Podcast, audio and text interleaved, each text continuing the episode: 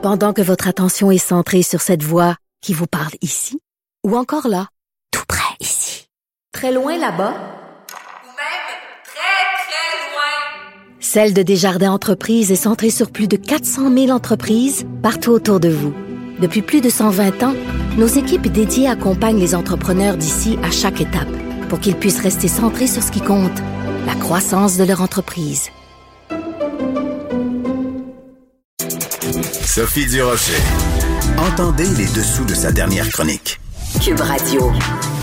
Malheureusement, on n'en parle pas suffisamment à mon goût dans les médias, mais euh, en ce moment, ces jours-ci, se déroule à la Cour supérieure le procès de la loi 21. C'est-à-dire qu'il y a des opposants de la loi 21, cette loi sur euh, la laïcité, la neutralité des employés de l'État, qui est euh, donc mise à mal, qui est remise en question par des opposants c'est tout à fait, bien sûr, légitime, sauf que ça a donné lieu à certains dérapages en cours. On va en parler avec l'historien Frédéric Bastien. Monsieur Bastien, bonjour. Oui, bonjour. Euh, je dis des dérapages, en fait, c'est que euh, à quelques reprises la semaine dernière, euh, des avocats ont comparé la loi 21 au pire moment du régime euh, nazi et à la ségrégation aux États-Unis entre les Noirs et les Blancs. Qu'est-ce qu'on peut faire quand il y a des dérapages comme ça dans un procès qui se déroule euh, en cours supérieure? Oui, ben, euh, ce qu'il faut comprendre, là, c'est qu'il y a, voilà, comme vous le dites, il y, a une, surenchère au niveau des avocats anti-loi 21 par rapport à toutes les comparaisons euh, qui ont été faites entre la loi et différents mouvements actuels ou des mouvements passés. Donc, on a eu droit, la semaine dernière, on a comparé ça à à Marine Le Pen. Là, et là, vendredi, ben, je pense qu'on a atteint des sommets. On a comparé ça à la ségrégation raciale américaine dans les années 50, vous savez, quand il y avait cette séparation entre les Noirs et les mm-hmm. Blancs dans les États du Sud. Ensuite, euh, l'internement des euh, internement des Japonais durant la deux, des, des citoyens canadiens d'origine japonaise durant la Deuxième Guerre mondiale et finalement les lois de Nuremberg, comme vous venez de le dire. Alors moi, ce que j'ai fait, enfin d'abord, euh, je, vais, je compte porter plainte contre l'avocat euh, qui a utilisé ces exemples-là, en fait plus particulièrement celui de la ségrégation raciale américaine et des lois de Nuremberg. Et ensuite, euh, le, juge, lui, a, laissé passer ces exemples-là sans, sans rien dire. Alors, il aurait dû rabrouer l'avocat en lui disant que c'était des, des, comparaisons qui tenaient pas la route, donc il ne devait pas être euh, retenu là dans le comme preuve en quelque sorte là. Enfin bref.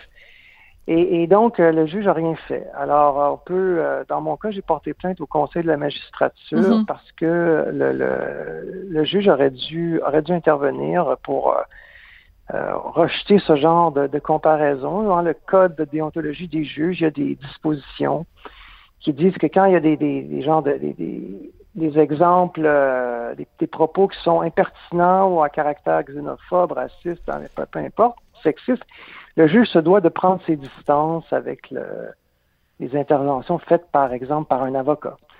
Mais maître, euh, mais monsieur, oui, monsieur Bastien, euh, est-ce qu'il n'y a pas euh, quelqu'un qui nous écoute pourrait dire oui mais Frédéric Bastien lui son jupon dépasse. C'est sûr que quand quelqu'un fait une comparaison avec les lois de Nuremberg euh, lui ça lui fait pas plaisir parce qu'il est pour la loi 21 donc euh, dans, dans quelle mesure vous euh, vous en fait vous vous choquez de cette comparaison là parce que euh, vous ne l'approuvez pas, mais il y a peut-être des gens qui sont pour la loi 21 qui ont tenu des propos aussi euh, que le juge Blanchard aurait dû euh, aurait dû réprimer. Est-ce que ça joue pas des deux côtés, autrement dit? Ben, écoutez, justement, le juge Blanchard a, en quelque sorte rappelé à l'ordre un des avocats, un avocat qui s'appelle, un avocat qui la, semaine dernière, du nom de Grossman, qui disait euh, regardez, euh, la loi 21, euh, on pourrait permettre, disait-il de façon un peu rhétorique et hypothétique, mais quand même permettre à la, police de sortir dans la rue et de tirer à l'aveugle dans une foule. Alors, parce qu'on permet des violations des droits. Alors là, le juge a dit, voyons donc, c'est totalement, je veux dire, complètement tiré par les cheveux, votre comparaison, ça tient pas la route. Donc, autrement dit, il a rappelé à l'ordre l'avocat l'avocat euh, en anti-loi 21. Alors, autrement dit, le, juge a dans ses, dans ses fonctions, dans son pouvoir d'intervention, dans la façon dont il préside le procès, mm-hmm. il, se doit, à certains moments, c'est ça que ça fait un juge là, dans un procès, d'intervenir pour dire, voilà, tel argument est à rejeter, voilà, pour X raison. Et donc, euh, et donc, c'est ce qu'il aurait dû faire pour. Euh, et puis, s'il y a des arguments pro loi 21 qui sont par les cheveux, je veux dire, euh, si un, un, avocat pro loi 21 faisait une association entre un groupe anti loi 21 et le nazisme, ben, ça serait tout aussi condamnable. D'accord. C'est ce que je voulais vous euh, entendre dire. C'est ce que je voulais vous entendre dire. Alors, je veux juste revenir parce que je veux euh, que ce soit euh, important de le mentionner, mais c'est pas tout le monde qui connaît la teneur justement des lois de Nuremberg. Donc, c'est évidemment Adolf Hitler qui les fait adopter ces fameuses lois. Elles sont adoptées en 1935 et il y a plusieurs éléments évidemment dans ces lois-là, dont une loi pour protéger et je cite le sang allemand et l'honneur allemand. Donc, en faisant une comparaison entre la loi 21 et les lois de Nuremberg, c'est comme si on disait que la loi 21 euh, euh, euh, vise à préserver la pureté, disons, des, des, des purlaines ou quelque chose comme ça, ce genre de, de parallèle un peu bancal. Qu'est-ce que vous voudriez dire euh, à cet avocat qui a fait cette comparaison avec les lois Nuremberg pour lui expliquer en quoi la loi 21 n'est pas, ne peut pas être comparée aux lois de Nuremberg? Ben, en fait, ce que l'avocat a, dit, c'est encore pire que, que, ce que vous venez d'expliquer. Donc, vous avez très bien raison, vous avez bien expliqué ce qu'étaient les lois de Nuremberg. Mais ce que l'avocat a dit, c'est que à partir de quelque chose euh, aujourd'hui, la loi 21, où en serons-nous dans 10 ans, dans 20 ans ou dans 5 ans? Il a dit, regardez, prenez les lois de Nuremberg. Alors, c'était pas prévu dans la loi de Nuremberg, ça disait pas on va liquider 6 millions de juifs. Hein? On va pas, ça, ça disait pas, on va faire un génocide des Juifs. C'était pas, c'était pas ça le but de la loi de Nuremberg. Hein? Alors évidemment, là-dessus, hmm. factuellement parlant, il a raison. Mais il dit, regardez, le contexte évolue, puis après ça, on commence par une violation des droits, puis après ça, ça grossit, puis ça grossit, ça s'empire, ça devient de plus en plus terrifiant et horrible. Et là, boum, 6 millions de morts. Euh, et, donc, autrement dit, il sous-entendait très clairement que, ben là, mm-hmm. on met met le doigt dans un engrenage et Dieu sait où ça va nous mener. Donc, laisser, laisser, entendre que la loi 21 pourrait éventuellement n'être que la première étape vers euh, un, génocide, euh, un génocide au Québec. Donc, c'est énorme comme affirmation là. Non, mais c'est absolument, absolument incroyable. Alors, et, donc, ça, c'est l'effet de la, l'effet de ce, préjugé qu'on véhicule très souvent depuis le, tout ce débat sur la loi 21 et même avant à d'autres d'autres occasions, suivant lesquelles, bon, alors, dans le cas qui nous occupe, les partisans de la laïcité, ce sont des gens intolérants. Les partisans de la laïcité et les Québécois francophones, de façon plus générale, ce sont des gens euh, xénophobes. On l'a entendu souvent, ce sont des gens racistes. Et quand on pousse l'exemple plus loin, de temps en temps, on est, on, est comparé à des nazis. On est des nazis en puissance. Alors là, dans le cas précis, l'avocat laisse entendre que nous sommes des nazis en puissance. Et donc, euh, avec cette comparaison qu'il a fait, et là, le juge aurait dû intervenir pour euh, justement corriger l'avocat.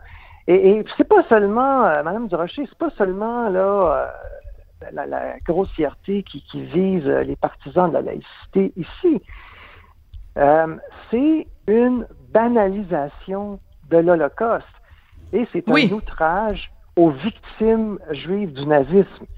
Alors, euh, c'est un événement unique dans l'histoire, l'Holocauste, euh, et donc c'est quelque chose qu'on peut pas banaliser, c'est quelque chose qu'on peut pas euh, constamment comparé à toutes sortes d'événements, heureusement, de la vie courante qui ont absolument, ou de la vie politique au Québec ou ailleurs, qui ont absolument aucun lien, aucune commune mesure à l'Holocauste. Moi, j'ai rencontré dans ma carrière de professeur d'histoire plusieurs survivants de l'Holocauste qui sont venus dans mes cours, entre autres choses, raconter comment ils ont survécu. Un, il avait survécu à Auschwitz avec son frère, hmm. une histoire absolument terrible, et, toutes sortes d'histoires, tous les unes plus dramatiques que les autres.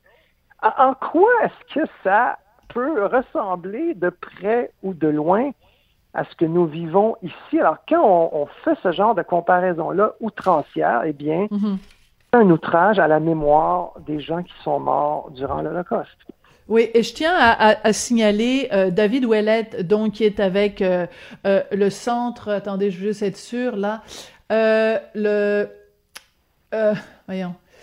CIGA, le centre centre juif, qui est interviewé donc dans le journal de Montréal en réaction aux propos de cet euh, avocat, maître Azim Hussein, et David Ouellet a déclaré c'est un rapprochement absolument insupportable qui banalise et fait non seulement preuve d'ignorance de l'histoire du nazisme et de l'Holocauste, mais qui constitue aussi une diabolisation du législateur québécois qui n'a rien en commun avec le régime nazi. Donc David Ouellet du Centre consultatif des relations juives et israéliennes. Donc, euh, c'est quand même assez singulier. Donc, on se retrouve avec un avocat qui, qui, qui s'oppose à la loi 21 parce qu'elle serait euh, euh, euh, néfaste pour certaines minorités, et on a des représentants d'une autre minorité qui viennent dire, ben voyons, votre comparaison ne tient tout simplement pas la route. Oui, c'est ça, exactement. Alors, donc, euh, moi, je pense qu'on peut être contre la loi 21 pour euh, toutes sortes de raisons qui sont parfaitement légitimes. On est dans une société démocratique. On a le droit de s'opposer à la loi 21. Mais là, quand on se met à nazifier les adversaires, euh, les opposants, les uns les autres, quand on se met à les comparer à, alors là, on parle des lois de Nuremberg, mais la comparaison avec la ségrégation raciale américaine, elle est, elle est également tout à fait outrancière, même si évidemment c'est une coche de moins que de, gazer des juifs dans des camps de la mort. Mais, mais, mais ce, genre de choses-là, ce sont des arguments qui, à mon sens, ne doivent pas être utilisés euh, par un avocat qui plaide euh, sérieusement devant une cour de justice. Parce que là, on n'est pas sur les réseaux sociaux où là, malheureusement, mm-hmm. on a euh, on a le droit, et ça, ça vient de tous les côtés, là, autant, ça peut venir autant des gens pro, loi 21, qu'anti loi 21.